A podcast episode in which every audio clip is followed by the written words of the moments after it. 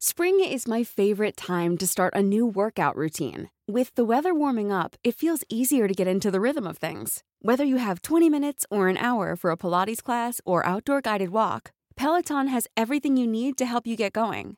Get a head start on summer with Peloton at onepeloton.com.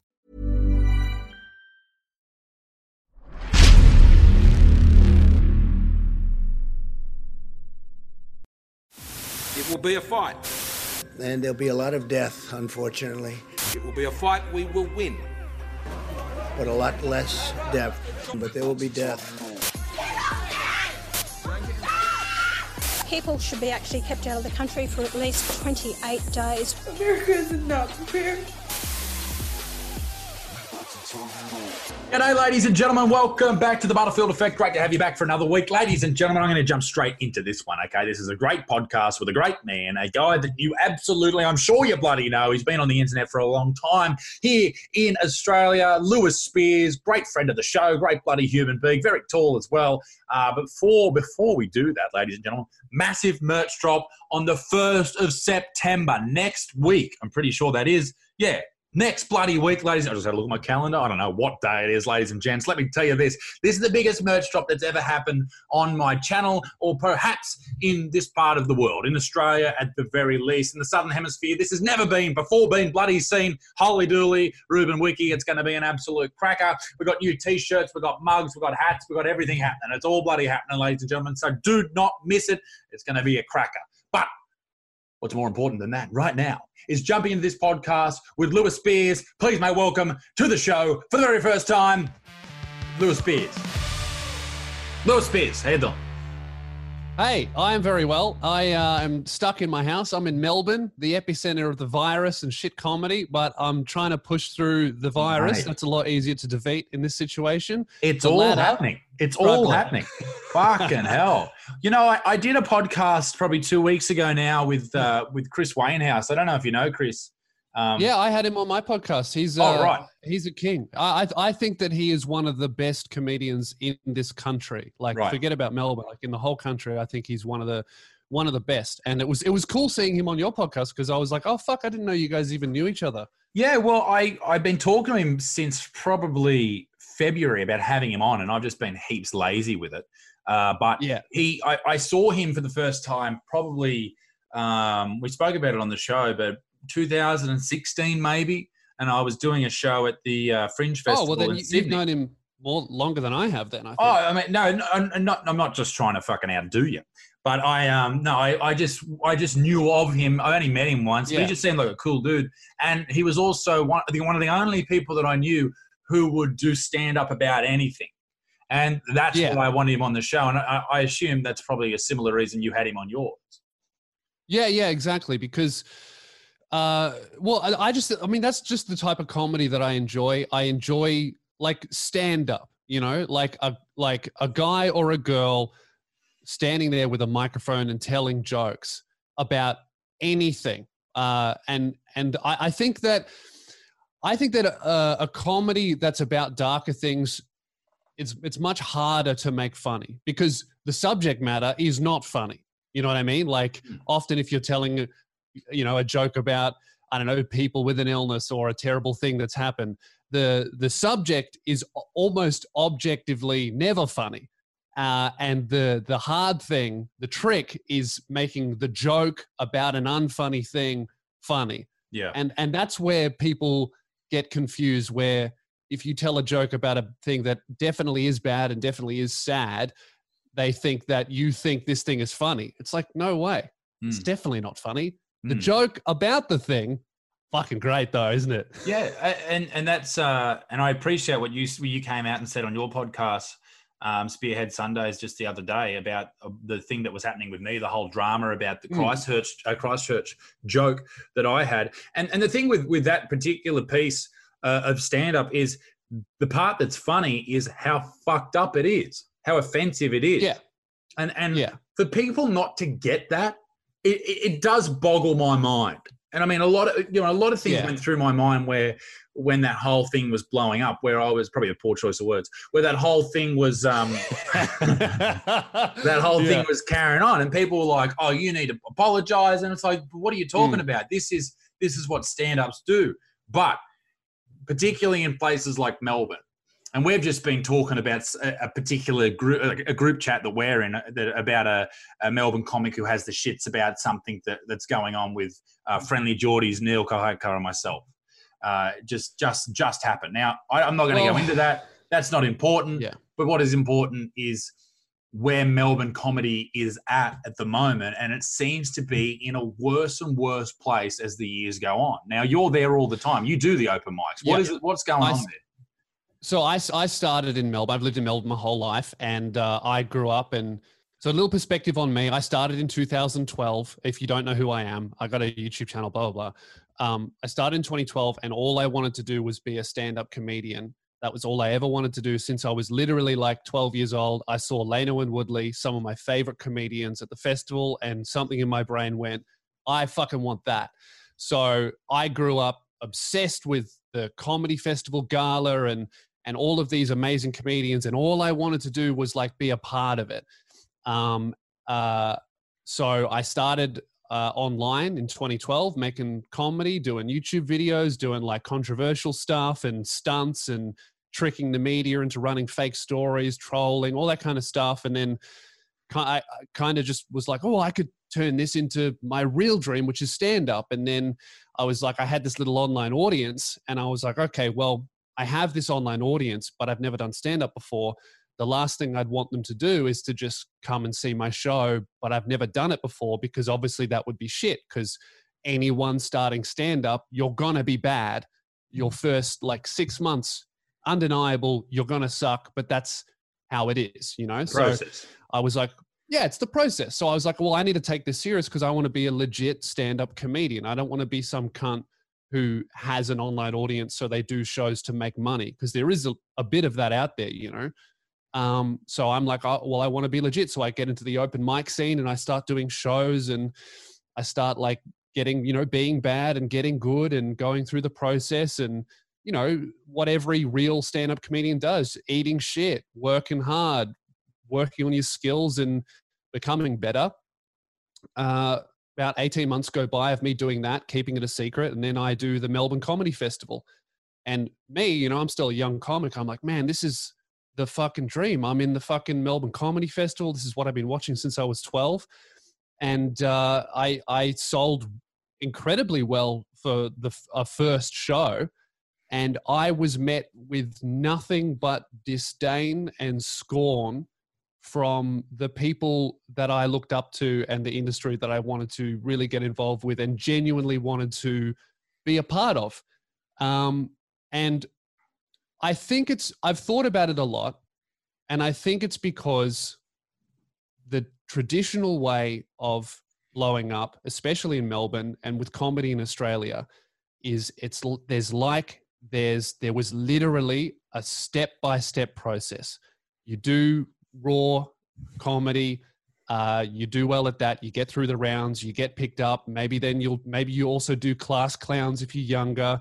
Then you'll do fucking fresh faces, and there's a bunch of other things, little uh, like feature spots, and you slowly work your way up. And all of these opportunities are decided by the people who run the festival and this and that and then maybe you'll do a guest spot here and a guest spot there and eventually you do a festival managed venue that's run by the festival and then you slowly work your way up and the only time you progress is when the person above you moves up or the person at the top retires and then there's a space for you to move up. So for a long long time there was literally a queue right uh, and then along comes me and other people, Alex Williamson, Frenchie, later on you, um, who built this online audience and started getting people coming to shows almost without permission uh, and uh, acceptance from the powers that be.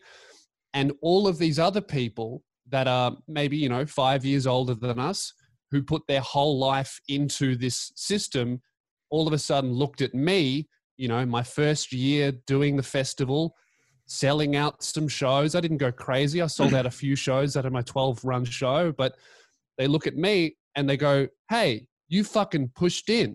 You're not supposed to be here. You pushed in. I was in front of you, and now you've pushed in." And then I'm kind of left there going, "Well, there is no queue." Yeah. Yeah. There's, you know, me selling a ticket doesn't mean you sell one less ticket. I, I thought that we could like, you know, be a part of this together, bringing people into comedy and and uh, and getting them to enjoy it. Because who knows if a, a lot of the online guys, people coming to their shows have never seen a show before, and then they go, "Oh fuck, I love this stand up thing. Maybe I'll check out another show. It's good for everyone," you know. Mm. Um, and uh, yeah, I've, I was just met with this this weird like disdain from the industry that I think stems from not succeeding the correct way or not being not having approved success uh, despite having put in the hours like any stand-up comedian and genuinely being good. Like i can you know i can make my fans laugh but that's to be honest uh, way easier than making strangers laugh. I can do that shit too. I've, i genuinely want to be a really good comedian. I've done the comics lounge 500 people who've got no idea who i am make them laugh. I opened for fucking Andrew Schulz, all his fans, hardly anyone knew who I was. I smashed. And uh, it's, to me, it's like this Melbourne, the Melbourne scene is like full of gatekeepers who want to control the industry. And it stems from, I think, a lot of people being unable to succeed in the industry. So instead, they settle for controlling it. Yeah. It- It's like a manager at a department store. They think they're king shit, but really they're not doing anything. And I mean, I faced Yeah. the same sort of reaction from people, and it's very strange. You know, you see someone Mm. who is making an online presence, and you assume that they're a they're not a comedian or they're, or they're not uh, they don't practice the art or they don't try and perfect the craft and in Mm. reality it couldn't be further from the truth i was doing stand up for four years before i started doing videos and i just realized Well, that, yeah, that that's was- the thing. Like you had more stand-up experience before uh, before you started online than I did. yeah You know, so it's like these people thinking like you or I blew up out of nowhere without doing the the rounds is is weird to me. Yeah. And I- I think the only way that you are successful in, in any space, whether it's stand up, whether it's YouTube, whether it's accounting, is putting in the hours. And that's what you've done. That's what I'm doing. Um, and, and, and people just don't like to see you, as you said, skipping the queue or, or, or really what we're doing is we're pumping ourselves through the steroids and showing off on the stage because the way to do it uh, and has been done since the 90s was as you said you go and do raw comedy which is a competition and you will get picked uh, if you if you fit the triple j mold and you'll go forward or the abc mold.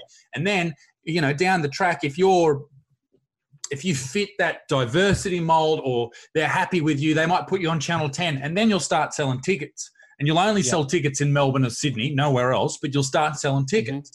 And then they see people like us uh, come along and then you know I've, I've i've been lucky enough to do shows all over the country as of you and, and we can sell tickets in the most random of places like man i was lucky enough to be over in the uk doing shows there and in london having like 400 people there it was fucking That's so cool. insane no I had people to fucking COVID. I canceled my UK tour. That's um, Really? I was really looking forward to it. But that's you know that's that's amazing to to. it's insane I mean And that's and that would never happen the other way no um, without the internet and and all of these all of these comedians and I I I never want to name names because I've always you know I love comedy and I love the industry and I I I don't want to fucking fight with these people. I just want to you know I I what I would prefer is instead of going back at them I would rather you know go hey why don't you fucking come over here you can do the online thing too you know like Yeah. it is it is very funny watching all of these people who for, since before me before 2012 you know have been bashing the online comics and saying that it's hacky and all this kind of shit. But you know with covid what are every single one of these cunts trying to do? They're starting podcasts they're doing videos and they're finding out this shit is just as hard to do well.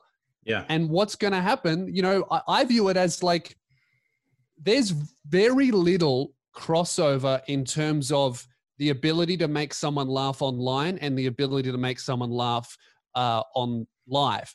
Like there's a little bit in terms of writing, but the way you make people laugh is completely different. They're two def- different like wheelhouses, and I prioritize stand up for me because I think that's more important and the more difficult one.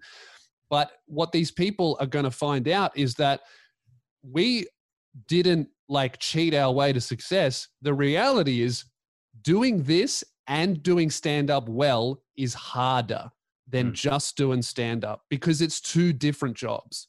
you also you're in a different and i've been doing this uh recently with trying to write my new show and, and perfect that i Mm. it's a different it's a whole different um wheelhouse to use use use your word sport to use something that i refer to it as. You, you're playing a different sport. When you're writing for videos completely sport's different to writing better. jokes on stage. You know what i mean? Like if you're if you're writing to to perform a joke on stage it will be entirely different to how you write a video and and nail a joke or a point or, or whatever it happens Mm. to be. It's just completely different. And I recently just went up on stage in Newcastle here at an open mic night because I hadn't been on stage in seven months, and I was just like, "Fuck, I need to do. Bro, something. I I'm jealous. insane. There is no chance of me. I can't even leave my fucking house here in Melbourne. There's no chance I'll be performing until I think next year. I reckon. And no, I, I think you're spot on. There's no, there's very little chance. So I took the opportunity to get up there, and I, I sent the the group chat. Uh, oh no, I, I emailed the promoter doing an open mic night at the Wico Hotel in Yep. Newey, and the, the Newcastle comedy group chat freaked the fuck out. They were like, not all of them, a lot of them were really nice, and on the night, a lot of them were really nice, and and they just assumed that I, I that, number one, they thought I hated women. They was just like, no, this is a woman mm. hater, yada yada. And I was like, oh, fucking righto. But I was in the group chat. They just didn't know. I'd been in there for like four years. So they're all started to arguing, should we allow this dude in? And I was just like, I'm here, motherfuckers. So I sent them a video of me in the car, just like, hey, listen, if you want to keep your little crew together, that's cool. But if you'd like to have, if, if, if I can come along and just do, I just want to do 20 minutes. That's all. I'll do it at the end of the night, whatever. Um, and you know, to as you said, the gatekeepers, these people just didn't want me there. They thought I thought they were I was better than them. I thought, you know, they, they think all these things that people say about me, all that type of shit. And man, I always try, and I know I play this big persona of some tough guy. I just kill people with kindness, and I be polite and well, all that's that shit. that's what you have to do, and that's that's like always been what I what I was like is like for some reason there there is this perception of this perceived air of arrogance uh, about us, or like oh they think they're better than us, and it's it's it's so not true. At the end of the day, we love comedy, we love stand up, and we want to get on with comedians, and we want to be we want to be a part of the industry. We don't want to like fucking fight. I don't want to go to an open mic night and and fight with some other fucking comedian. I want to go there and make people laugh.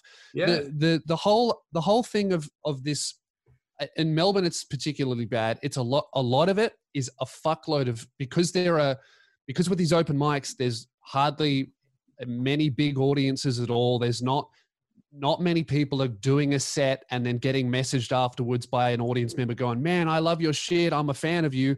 Because a lot of these comedians have no online presence at all, like literally not even a fan page or an Instagram. So audience members literally cannot become a fan of someone if they liked them a lot of the time. These comedians have gotten into this mindset of, I need to impress comedians, I need to make comedians laugh. And that's so not what you're supposed to do as a comedian. I don't want to make comedians laugh. Like, I love, I like what you do, Isaac, but I don't want you to be my fan. I want people to be my fan. Yeah. You know what I mean? Like, you're, you're one person. You shouldn't be trying to, I shouldn't be trying to impress you. You shouldn't be trying to impress me. You should try and find the type of person that would like your shit and come to a show. And to me, that's a no brainer. But, but I understand if, if all you have is the approval of other comedians and the industry, that's going to completely warp your idea of what comedy should I do. Because often, you know, a, a- an amazing bit, if I see it, I'll in my head I'll go, oh, that's funny. That's really good. I see what they're doing, but I won't necessarily laugh. But bro, if I went up and I saw you bomb, I'm dying. I'm gonna laugh. I'll laugh like nothing else. And and some people go, oh, I got a lot of laughs from the comedians doing that. And then they do that more, more and more. And then they do a show and a regular person, an audience member sees it and goes, "This is weird. Yeah, yeah. What's It's- this? This it's is like the whole the whole funny." culture with anti-comedy and all that type of stuff, the anti-humor. Yeah. And that's Mm. that's something that I haven't faced too much of. I haven't seen too much of it, but I know it's big in the states, and I know it's uh, not huge in Melbourne, but I certainly think it's growing. Uh, where people go Yeah. up, and it's not about the comedy; it's about being weird or strange, and that's fine too. If you're being funny, whatever, who gives a shit? As long as people in the audience Yeah. are laughing If people if are you- laughing, people are laughing. if you're doing a show and there's one punchline in the entire hour or there's one punchline in an Mm. entire set like are you really doing stand up you're doing a, var- a variant of it but it's not quite what but but once again I will go and see. uh, I'd love to go and see Jim Jefferies, or I'd love to go and see, uh, Yeah. you know, Dave Chappelle. But a lot of people would hate that. It'll be the worst hour of their life. It's the same as people Mm. might want to go watch an hour of you, or an hour of me, or an hour of Neil. But in reality, for a lot of other people, they'll be like, "Oh, I fucking hate that guy. This guy sucks. He's a he's a woman hater. He's this. He's that. He does. Do, oh, he's the dude who did the Christchurch thing. It's like metal. It's like rap. Some people hate that shit. Some people love it. Whatever. You know. Yeah. Um, but I think you have to be able to. But but um, what I was going to say was you have to be able to accept that there's different types of stand up. But but also it's difficult to do that because sometimes you look at something, and go, that's not fucking funny. But that's how people look at us, and uh, it's a it's one it's a strange thing with a lot of nuances that you have to toss up in your mind. You know, it's it's a hard thing It- to wrap your is- head around. It's it's funny in in the sense that as I mean I'm I'm a comedian so I can I recognize that you know everyone's stuff is completely different because ultimately you most comedians are just being like an exaggerated version of themselves like oh I'll take this shitty part of me and then I'll amp it up and then I'll criticize it and and some people go oh this guy's a fucking asshole but if you if you give them a little bit of um uh, a, you know, if you take it with a grain of salt, you can be like, oh no, well, he's he's being an asshole to show that you shouldn't be that type of person. That could be what they're doing, or or whatever. So I, I always find it so weird when comedians like trash other comedians uh, when they're genuinely trying to make people laugh. Like, I totally get it if a comedian fucking rapes someone or does a heinous act, but I never understood other comedians going after co- uh, comedians for jokes that are definitely jokes because, you know, if you take away that, guess what? It just got closer to you.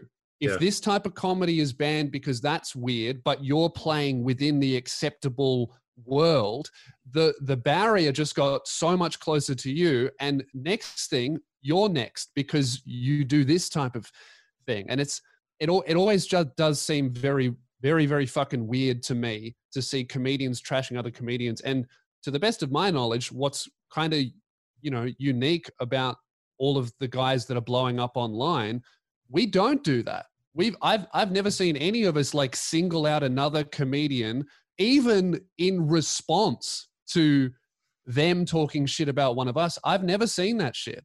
No. So it's very weird to see all of these people like invent an idea of who you are, trash that fictional character, uh, even without like any reason to justify their prejudice. It's it's strange to me. It's getting it's getting a lot better for me because I've been in Melbourne my whole life and I've like so I countless times I have seen people talk shit about me on Twitter, even if it's just liking a tweet from somebody else, and then I meet them and I see them go, "Oh, I thought he was this. He's actually that." Like I've had countless people like it's it's a problem. It's I've learned that it's like a a problem that I have to deal with where first impressions are so powerful where and and and we don't get a first impression because often uh, if you're in the industry anyway, I'm not trying to sound like an arrogant wanker. Like normal people I meet, know, most people do not know who I am. But like in the comedy industry that I'm in, you know, people know who people are. So you don't get a first impression because they've already seen that from Made their mind up, whatever yeah. video you saw. So uh, I've had so many people like I meet them and I hang out with them and I get along, and then it's time to part ways, and they go, "Oh, thanks for being nice." And I'm like, that's weird. Why do people keep thanking me for being nice? And I kind of realize, oh, it's because they think that they're special. Like that's rare. Like they yeah, go, oh, yeah. oh, there's Lewis. He's going to be a cunt to me. Yep. And then I'm not. And they go, oh, I'm so lucky. Yeah. it's like, no, I'm not a cunt. Yeah. I'm nice. I want to get along with people. Eh, yeah, it's people say I've, I've had people say to me, "Oh, thanks for being nice to my missus."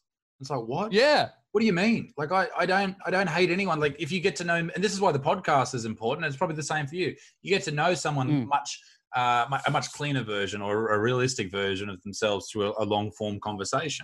And you don't get Yeah. that with with quick videos or with stand up clips or or with whatever. Um, but I mean, with with when it comes to offence, I said this in the video in the response to my Christchurch thing. How many people are you allowed to offend? Can you offend one person in a room? Mm. Two, three, Yeah. four? What's the number?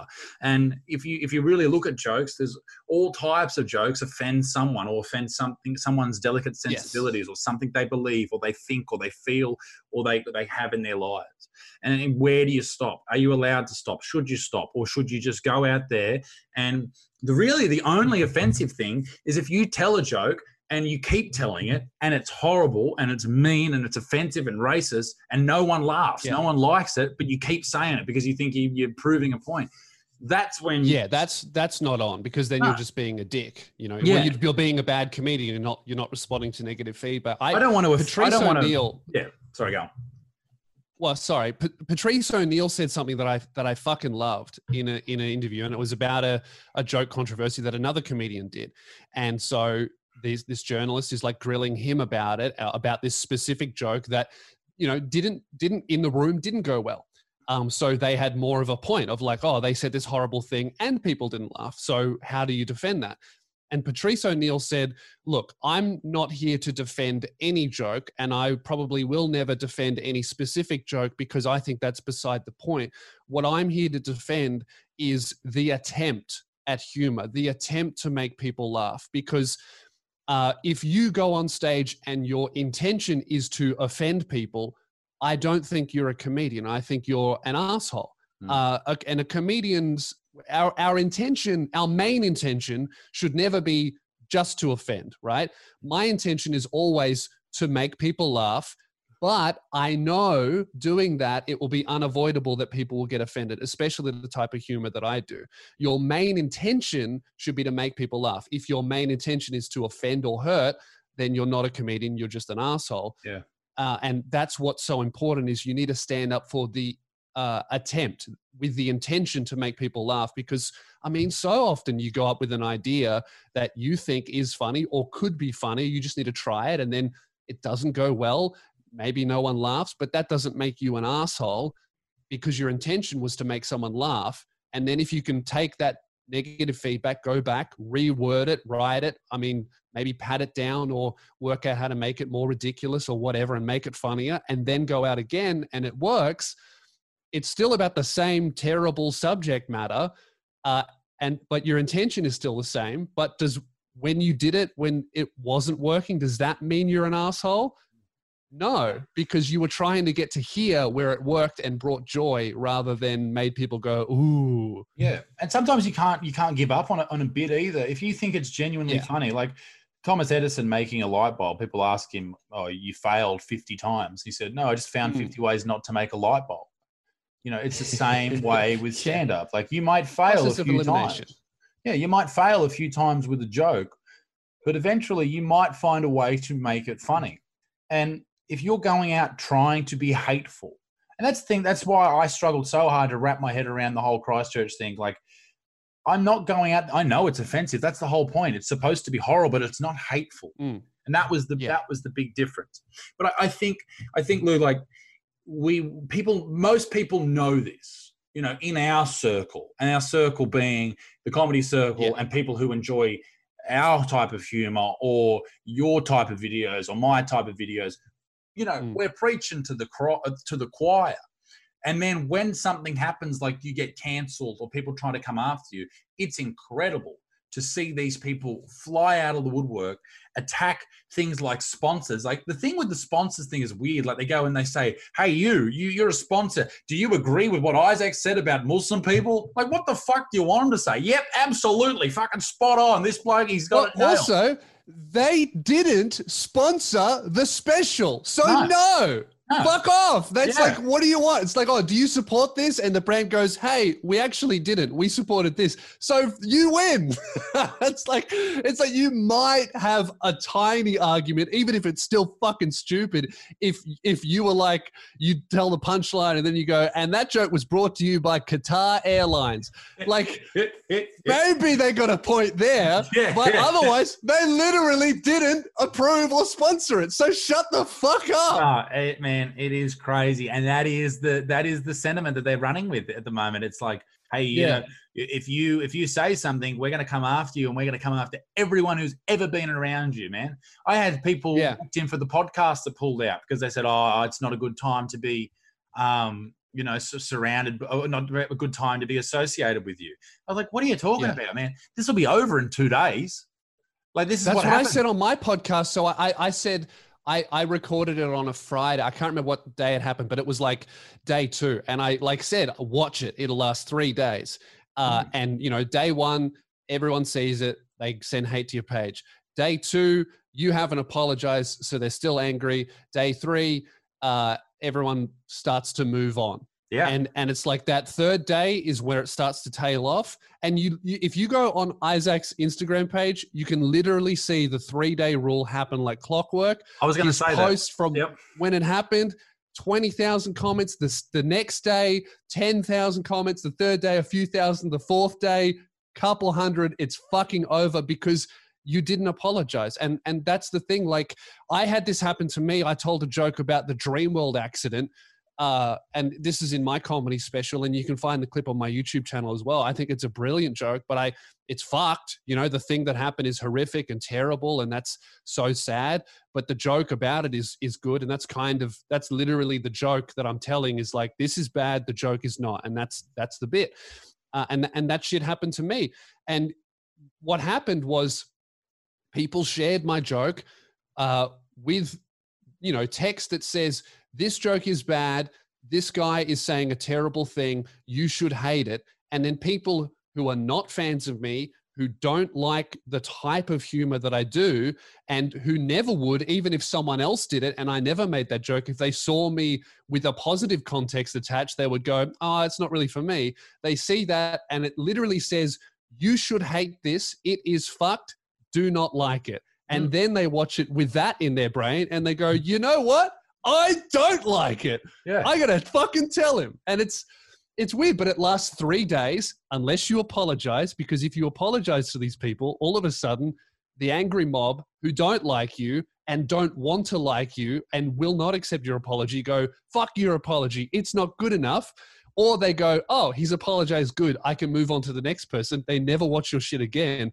All you're doing is saying to your fans and the people that enjoyed it, hey guys, you were wrong. It wasn't good. Fuck you and everything that I stood for.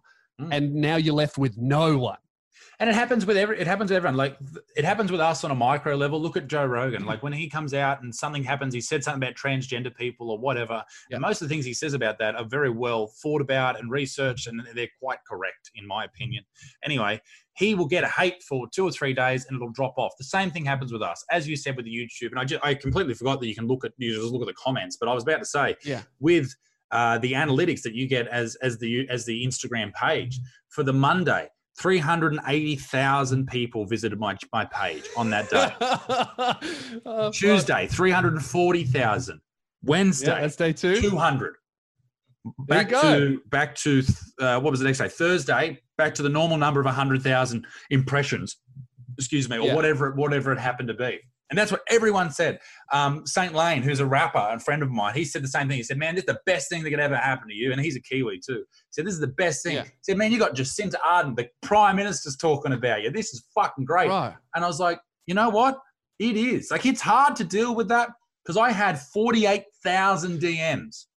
man it's uh, you know it's it's you know as as comedians and as people who who stand up for this stuff you know uh the the there's two things that are true. One i don't give a fuck and i'm going to do it anyway. Two it does suck when you get that like negative reaction. Like it's not nice. I had it when we got fake stories on a current affair and pretended to be this and then we revealed it was bullshit. You get such a huge like backlash of negative attention. And if you don't say if you say that that is good, you might be a sociopath. It's not nice. You don't want people threatening No, to kill you and nice. hurt you. It's not a, not a good feeling. Um, but but it is uh, un, unavoidable, I suppose. Yeah. Uh, when you're doing this type of stuff, you know it's going to happen. It's just it's just almost a shock how how negative and scary it can be when you're in it. You just got to like hold on to the boat and be like, it's going to be fine. It's going to be fine. you can see the light at the end of the tunnel. You're just like, okay, Yeah. I just need to survive this bit. And that's what it was like Yeah. for me. And that's what it's like for all these people, even people like Brian Callen, who was accused of rape. And he just come out and said, no, that did not happen. This is absolutely incorrect. Uh, and obviously, completely different situation to me. Um, but that's what I felt like. I felt like I had done something horrible like that. I felt like Yeah. I had um, I had gone out and killed someone. I felt like I Mm. people were saying, and I remember there was this one tweet that I couldn't believe that someone was like genuinely serious. They said that Isaac is on par with the killer. And I was like, oh my God. Are you serious? That's This, crazy. gone, this guy's gone and murdered 51 people, done the worst thing in the last 30 I'm offended by that. I know. And I was like, oh my fucking God. Yeah. And my mum was like on the Insta on my Instagram reading the comments. I was like, do not read the fucking comments. Are you serious? I was like, Mum, there Yeah, are so many good for mum. nutcases. They're terrible for mum. Um, yeah. but uh, but anyway, eh, these- Well, I bet you know what? I bet you were secretly a little bit stoked that we can't do shows when you're in the middle of it. You know, you don't want to end up getting Charlie Hebdo, do you? No, no, I know. I was I was genuinely worried about that. And tour manager Zach was ringing me up, going, "What the fuck, mate? I'm going to need to get more security at shows, and you're going to need a fucking bodyguard, and this is bullshit." And I was like, "It'll be fine. Yeah. Relax."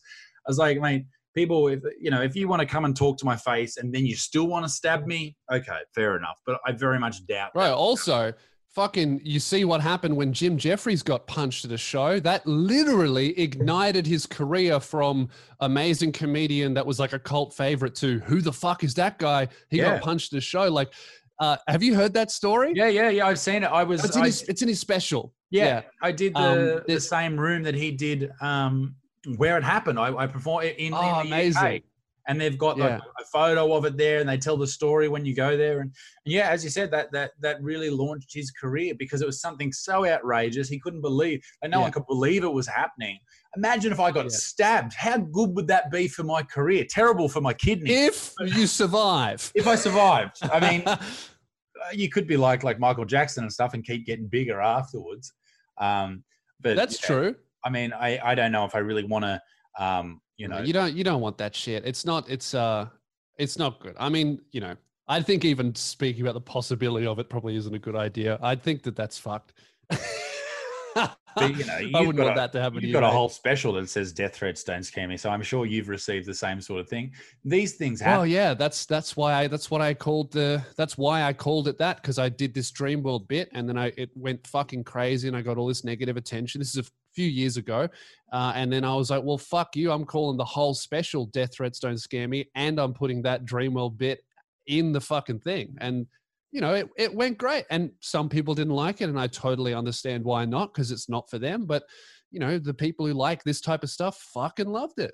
the, the thing was like I had in the special that they took the clip for uh for the Christchurch bit, there was a bit in there about um Aboriginal people being arrested. And it was just a throwaway line. And I always throw an Aboriginal joke in because I have I have Koori fellas come to the show and they fucking love that shit where I make fun of Aboriginal people. Like you always Yeah. see an Aboriginal dude, he's like slapping his mate next to him because he fuck he thinks, oh fuck, you know, that was funny for whatever reason. And I always do those jokes uh, in like I, I- I tell this story. I, I did a show in Moree in New South Wales, which is majority Aboriginal uh, area, and I did these Aboriginal jokes, and they fucking loved it. And and and I always, you know, I was always a bit scared about doing those type of jokes because it was a bit like, Mm. oh, and it's always the white the white fellas who are the most offended by that type of shit. And I was always a bit iffy about doing it, but I always do it because I feel like it's more offensive to think, no, no, they can't handle it, sort of thing. Anyway, That's that's that's another thing. It's like people people always ask like this question of like, oh, should you punch down with jokes? And and I'm I I think that's a loaded question. I don't think that jokes are punching. It's not violence. It's a joke. I think Mm. that uh, you know you the way to be inclusive if, inclusive is to include everyone. And you know, I have what might be an unpopular opinion. I genuinely believe there are racist jokes that shouldn't be told because some of them are written with the intention of making races feel inferior uh, or uh, make people perceive them as less. But those jokes are not being performed by comedians. Those were written by racist people to belittle others and are usually really fucking old because that was a mainstream view at the time. But that Whereas comes back jokes to intent. are- Hundred yeah, percent intent. Yeah. That's know? that's like I hate this race. What here's a joke that will hurt them and make them seem lesser. Whereas you know, race jokes are not racist jokes. Jokes about race, uh, I think, are, are inclusive as fuck. If your intention is to make uh, make them laugh, you know, I, I don't see an issue with it if it's done well. Mm. And it, it is it is crazy that it receives so much attention because these are jokes that are Yeah. told all the time. And you Mm. know, you hear like I I hear genuinely racist humor, and you go, oh fuck, like that's what I'm being accused of. That's what I'm caught Yeah. up in. Or or or you know, this whole thing with the anti-feminist shit. Like people say, oh, you know, someone's the worst thing I ever saw was I, a comment that said, "I bet this bloke bashes his missus," and it's just like, like you've you've met my missus. Like it's it couldn't be further from the truth.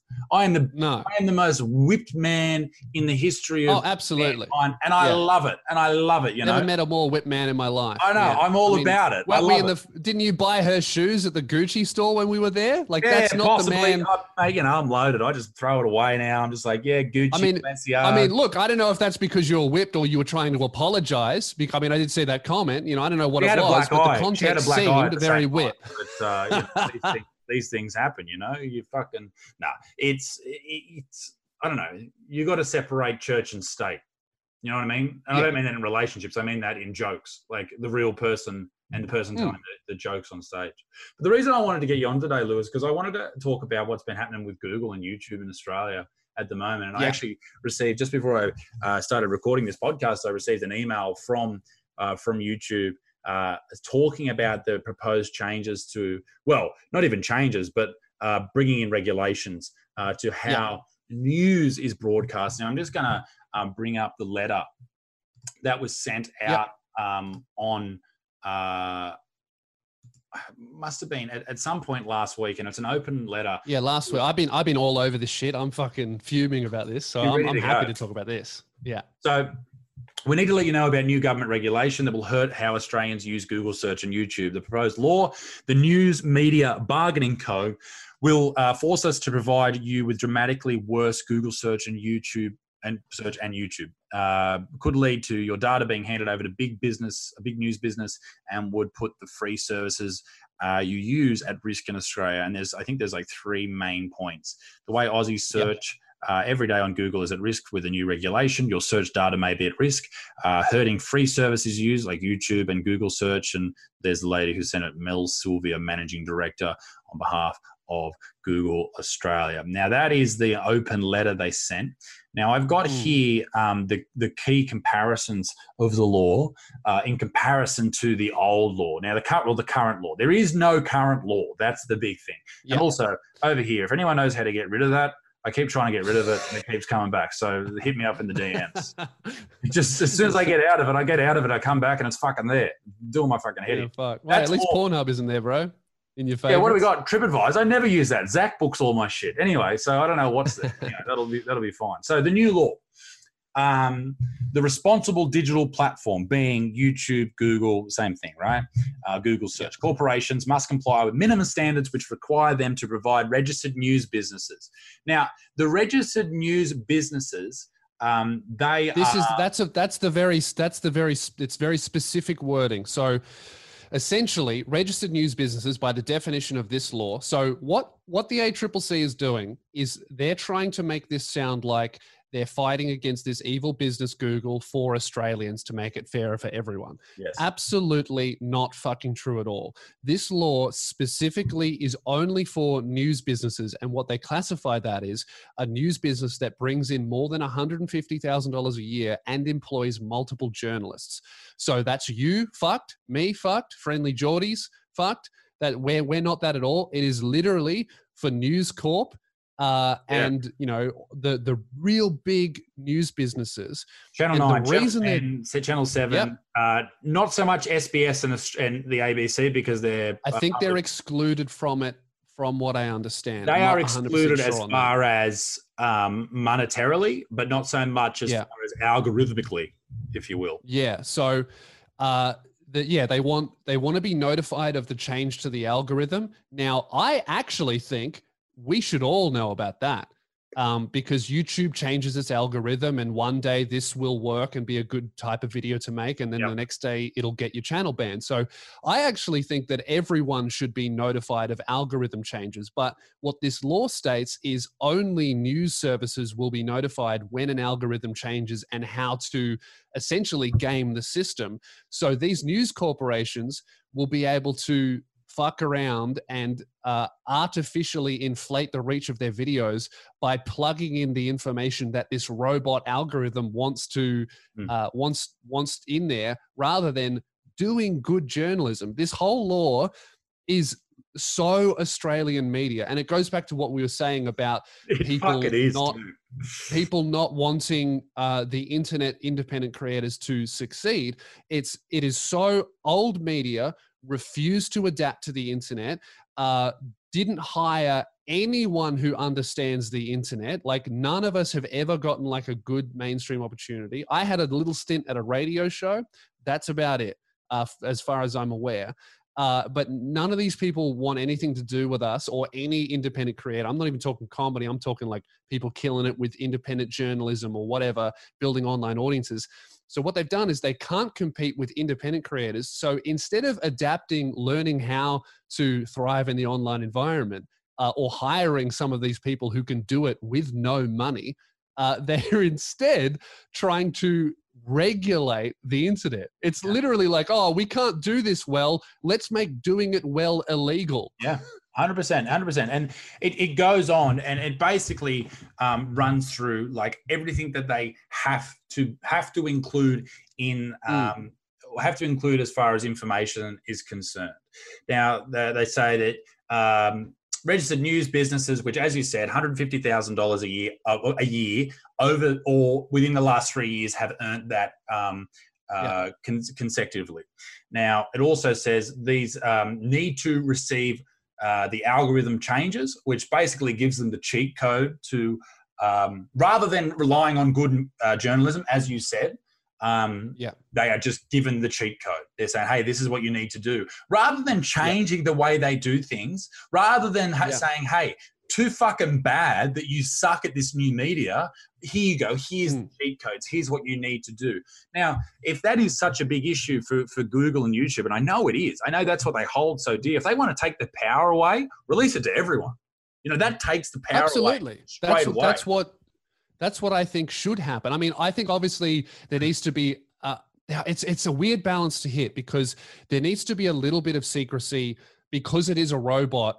You don't what you don't want is you know uh, the algorithm telling everyone, oh, this is what the robot likes to see in articles, and then someone uploads. Uh, an article that is just keywords of whatever the robot wants to see, uh, instead of doing a good piece that incorporates that knowledge. So then it's a it's a tough balance to to hit uh, that I don't think YouTube has given enough info, but I, I don't think they should be obligated to give out a hundred percent of it because then it will just it's like it's it's the fucking cheat code. It's like oh press these buttons and you can do unlimited grind on Tony Hawk. It's like yeah you're not going to fall off the skateboard, but it's not very fun, is it? No, and you and you're not you're not succeeding. You're just cheating. Mm. That is literally Yes. what it comes down to here. It goes on to say that the next change is um, uh, that will also with the with the algorithm, they will be given notification of any changes coming. So rather than us. Yeah.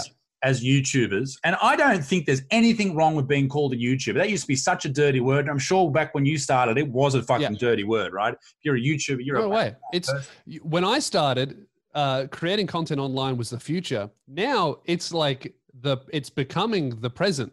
Yes. You know, like if you're not doing it, you're an idiot. Which is why I get frustrated about fucking comedians talking shit about online creators. It's like, how can you hate us when you uh, every single comedian in America that you like yeah. has a massive online platform? Yeah, and it just it's it's Australia, man. Like it is. Yes. If, if you're listening, Tall to poppy syndrome. overseas, Something that I I think our culture struggles with a little bit is tall poppy syndrome. Oh, he's fucking doing something without anyone else giving him permission. What makes him better than me? It's like, Yeah. I didn't say that. You did. It's the same with it's the same with Australian Australians with when it comes to movies and shit like or technology. You know, we're always two years behind the US, and I think it's Yes. the same with this. Maybe even three or four years behind the US. So the law goes on to say uh, responsible digital platform corporations may not discriminate. Um, I'll put the thing back up for those of you playing at home. Make sure it's the right one and not fucking Pornhub. There we go. Um, responsible digital platforms being YouTube, uh, Facebook. There's also Facebook as well. Not that many people are putting uh, videos on Facebook. Yeah. This, so this isn't. I think it's just for all online platforms that exist. It's like a. It's like it's less of a Google regulation, more of a law in Australia, the country. So if you want to operate as an online business, this will be, apply to you. Responsible digital platforms, all those guys, corporations may not discriminate between news businesses or uh, participating in the code or between participants and non-participants because of their participation in the code. Now that is some that is the strangest fucking paragraph I've ever seen. But basically stating that if you do decide to become a part of this new uh, collective bargaining agreement with uh, Facebook and, and YouTube, then Facebook and YouTube aren't allowed to say, "Hey, you've fucking tried to cheat us. Fuck off." Uh, that's not allowed to happen. Um, responsible platform, digital platform. See, this fucking thing's back again. Jesus Christ. Responsible pla- uh, digital platform corporation registered news business corporations required to negotiate in good faith uh, once registered news businesses corporations indicate an intention to bargain. Um, if a responsible these, these next two, these next these two are the one you're about to read. These are the ones that pisses me off the most. We'll get into it. If a responsible digital platform corporation and a registered news digital a business corporation cannot reach an agreed uh, an agreement within three months, then the parties will be subject to compulsory arbit- compulsory arbitration about remuneration, stating that they want to uh, they have to find an agreement uh, about how Yeah. much they will be paid, and they Yeah. demand that they don't get paid the the amount that Lewis Spears gets paid. They don't get paid the, Mm-hmm. the amount that the, the Butsman, this fucking dickhead, gets paid. They deserve more because they Yep. are the status quo. Yes, so that's that's the big one that really uh, frustrates me. So, for those who aren't aware, you, when you're a YouTube creator or an online creator, uh, I mean, I can only really speak to the YouTube one, but I assume it's similar across all platforms because it's the same on YouTube and Facebook. So, uh, if my video makes a dollar, YouTube takes fifty percent. Uh, and then I and then I get my fifty cents. So they take half of every every dollar you, myself Isaac bring in. YouTube takes half, and I would imagine that's quite similar with the online journalists. If you bring in a dollar of ad revenue, they take half. Right now, uh, Isaac and I have managed to create a living for ourselves with, under that agreement, even though it's difficult and whatever. We have this amazing platform, and I, I, I, it sounds harsh, but I think that it's worth it. I think it's fair, right? They provide this incredibly expensive platform, and I can create something from nothing using it. Now, these news say, organizations, Lewis, like they Yep. did all this, for, and I know people freak out about this, but YouTube and Google, our overlords, they did do all this for free at the start. Okay, I will say that, which Yep. is cool. Like they put a massive amount of investment in, and also they have football-sized, football stadium-sized fucking rooms with I don't know, I don't know. You're smarter. You're wearing a leather jacket. You're smarter than me with fucking things you plug in and and, and different systems and all this shit. servers. Yeah, that's the one with all the servers and all that bullshit. Okay, I don't have Mate, that. I've never seen room. someone in a server room wearing a leather jacket unless he's there to steal one. I think there's a Mission Impossible film where that happens. But yeah, they have all these things set up. They have all these employees, so they deserve a cut. Go on. Yeah, infrastructure. So, Sure. so what these um what these uh, news corporations are trying to do is so they want to maintain that split, so keep that going, but they also want to force negotiation to be paid money for literally every single thing they publish, and that negotiation is non-negotiable. So Google must pay them something that they both agree on. And if an agreement can't be met, the Australian government will come in and force an agreement. And you know that won't be very favorable for Google's uh, for Google. So basically, what this is is literally News Corp and all these other companies, they can't thrive in an online uh, environment. They can't make any fucking money. Instead of doing it well, like we have, they are instead opting to force Google to pay them to do a bad job. To so if someone puts out an article about some fucking BuzzFeed bullshit about haircuts or whatever the fuck they've been writing, and no one clicks on it because it sucks, they will still get paid for that even though it's objectively bad journalism. And what will happen with that is obviously if I'm a business owner and I want to print money, I'll reach an agreement, 100 bucks, 300 bucks an article. Guess what I'm doing? Articles every second of the day, motherfucker. Yeah. Fuck quality, pump it out. I'm getting money. It's like, it's insane. And I will have the knowledge to artificially inflate this shit so that it appears above all independent creators. I'm not just talking about us, I'm talking about independent journalists that have their own blog sites. Maybe they fund it through Patreon. They're all fucked because they won't have the keys to the castle and getting money per piece like this bullshit law wants to introduce. If, it's if you don't think that the news publication won't flood the market with shit, just Mm. go and have a look at the Daily Mail's Facebook page. They post every 14 fucking seconds the most ridiculous and retarded headlines, articles, whatever it happens to be. They just pump it out there because they need people to go to their website so they can get AdSense so they can pay the fucking bills and keep the lights on because they know that the Quantity over newspapers quality. Aren't- 100%. They know the newspapers aren't selling anymore and they're freaking out. They are panicking. I remember I, I had an argument with a, with a journalist in Newcastle about uh, the paywalls. And the paywall was something, it was, it, was, it was way too much money for what it was. And I said, mate, you can't charge people that much money and expect so many more people to come and uh, join the service and read the articles because they might only want to read one article. You need to make better Yeah. content and monetize Mhm. it that way with a sponsor or with something like that. And he said it to he said to me because my my old man was was writing for the paper at the time. And he said, "What do you think that your old man's articles aren't aren't worth uh, people paying for?" I said, "No, that's not what I'm saying. What I'm saying is they are worth paying for, but you need to make a way for people to pay for them in in a in a in a way that isn't just saying, "Hey, you need to pay us this much to see what's going on," because that's not how the new, the world works anymore.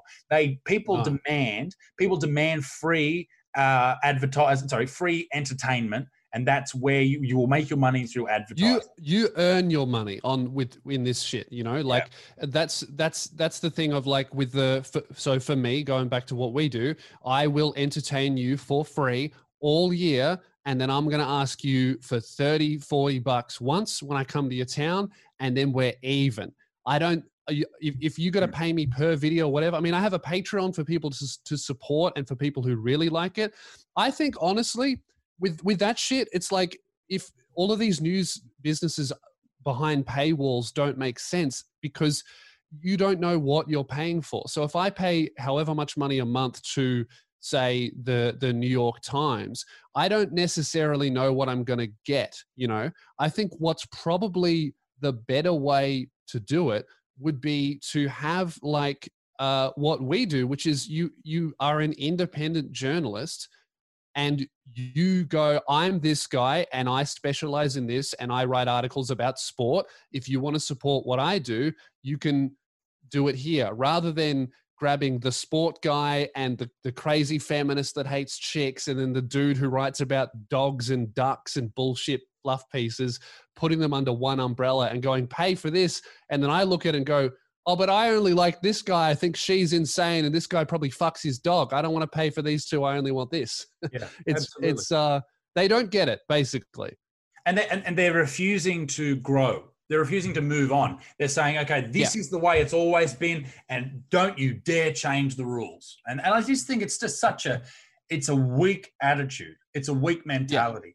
And I'll, I'll just bring up the final thing uh, as well. You've already really spoken about it, but um, uh, these, if you don't find the the final, uh, if you don't accept the final offer as far as remuneration is concerned during the arbitration, then the, basically the government will come in and decide uh, where it will be. And you know, these these I might even put these into the uh, into the uh, description of this video because there's a lot going on there as far as the law. It's it's worth a read because it is it's very interesting. I mean, it's a little bit legalese, but it is worth it is worth worth, a going read. But through. The, the, main points is they they want uh, secret knowledge about the algorithm so that they can play the game better than anyone else you, Mhm. with the keys of the castle. They want to be paid per piece, regardless of quality and traffic, which is insane. And then the government will force uh, a, a number basically if no agreement is decided. Those are the keys, tenets, I suppose. And of course, thing. it depends who's in government at the time and which news uh, department Mm. or, or broadcasting service or whoever owns them they're dealing with. Like if you're working with News Corp and you're ScoMo, you might you might allegedly give them a better deal than uh, you know Rupert Murdoch or vice versa. You Oh, know, Absolutely. It, it gives it, it will give not only does it fuck independent creators, it will give so much more power to these news sites because what what can happen is is they can go to Labor or to Liberals or whoever's not in government and they can go, hey, if you want us to throw the idea to the Australian public that you should win, we'll support you harder than anyone else and all your competitors if you promise us you will negotiate a better deal and more money for us when you get in. And Yeah. a politician that's like, oh, wait, so I get free advertising and all I have to do is make sure that you get money from a business I don't own. Yeah. Fuck yeah. but there's some people out there, Lewis, that, that still think, okay, no, no, that doesn't happen. People don't just report on who they want in power. And all you have to do is look at CNN versus Fox News. Yep. Just Mhm. look at that. You could watch, you could have two TVs going in your house, and one is on CNN and one is on Fox News. You will get the, about the same story, two completely different accounts coming to completely different conclusions about the exact same thing. And that is why, and I think this is the biggest thing when it comes to this type of shit that we're talking about, as far as news businesses taking over and having the monopoly when it comes to online content, you can't trust these fucks. You cannot No. trust them, not even slightly. Like you can't trust a lot of people, but you cannot trust the news. No way. It's um, a- a- and especially not if this fucking gets this thing gets passed because it won't be about good journalism. It will just be about how much shit can I put out there because I'm getting paid this much per article. Yeehaw, let's go. Yeah. So um, I think there to to fight against this, and I'm I'm going to publicize this on my own thing. There's there's an email uh, that you send an email to the ACCC. I suppose. Yes. What is the email? Do you have it there? in I the can't description. find it. I don't have it. I'll send it to you. Um, Yeah, but put uh, just put it in the comment and in the description or top comment. Yes, seriously, send an email and obviously don't be a cunt. Just make it well reasoned and say why you don't like it and what the negative effects will be because this is, uh, you know, this is, ultimately this is a rule made by people who don't understand the internet. Um, and if depending on how the idea was presented, the idea with Google could sound pretty unfair. Uh, if presented in bad faith. So I think that's what they're operating under in, in the sense that these news articles have gone, oh, Google's treating us unfairly. They won't pay us for our work. When really the answer is you're doing a bad job and you can't generate money because no one's reading. Yeah. Um, This isn't just so about send an email. this isn't just about your back pocket or mine. Don't get me wrong, we love money, but it comes down to what you will watch, what you will view, and what you will see online, and it will be tainted by corporations. You know, Mhm. and not the corporations you've come to love like Google, the, our, our powerful overlords who we love very much. Thank you, Google. Well, we absolutely love them. And, and if, if, you know, if Google was a person, I'd be on my knees with them. I'd be sucking so many. Google cocks right now. It would not be funny. I would, I would just be full. Mm. It would be a big bukkake Google party. Um, Well, it, for guys, I mean, I've known Isaac for years. You guys might not know this, but he actually doesn't have a beard. It's actually Google's pubes stuck to his face with Google's cum. They, uh, it's, it's like the the front page of Lemon Party. And I'm, I'm getting Party. there as well. I'm yeah, you are growing a beard. Are you going to grow it out? What's what's happening there? Uh look, it's not. I, I think it's too patchy. I'm just. I'm just. I'm like here, and I'm Grow keeping it, out. here. I think. No, no, no, no. Grow it for the entire lockdown. Grow it as long as you can. I mean, I really, I really could. I have thought about it, but um, I don't know. I'm, I'm happy with how I'm looking now. You know, little, little bit of facial hair, massive forehead. It's happening. Grow it out. Grow your hair out with a leather jacket. You'll be looking like Steve Hughes in no time. If you don't know who Steve Hughes is, ladies and gentlemen, you need to find out who he is. Hey, Lewis, Yes. thank you very much for coming on, Big Dog. Um, I'm sure you're going to cover the whole YouTube, uh, Yeah. the algorithm sale, uh, so to speak, uh, with the news platforms in more detail. It's something I'll work on as well. And uh, I think the more we talk about it, the better. But as far as the, and and with the comedy, and I appreciate your words that you said on your podcast about uh, the ordeal that I was dealing with. Um, and uh, and I think we just need to keep telling jokes, and it'll all be sweet when it comes back to uh, comes back to the normal way that that, the, that stand up is running around the country. Hopefully in 2021 or absolutely, yeah, yeah, absolutely. Whenever it's safe, that's what I'll say. Whenever Um, it's but, safe, uh, we'll be but back yeah, out man. there. And uh, happy, happy to be on. And, and I, I think the answer to all of this stuff is uh, if and this is what i've always thought is if the industry is going to lock us out that's all good. We can create our own industry because at the end of the day we're not even the future anymore. We are the present. So that's why that's why i stood up here because i think that uh, uh, what what these cunts would like more than us failing would be us uh, shitting and killing each other. Absolutely, absolutely. So, um, uh, ladies and gentlemen, thanks for having me on mate Go and see Lewis absolutely everywhere. Just type in Lewis Spears, you'll find him uh, on Instagram, Facebook. Well, not really Facebook. Who gives a fuck? Check out my Um, podcast, Spearhead Spearhead Sundays. podcast. And if you want to check out my comedy special, it's on my website, just like Isaac's as well. It's a fucking banger. Thanks, mate. Thank I'll you, talk to brother. you very All the very best. Uh, ladies and gentlemen, back next week. Be a good motherfucker. Peace and be lesbian stinks. Uh, toodaloo, bye bye.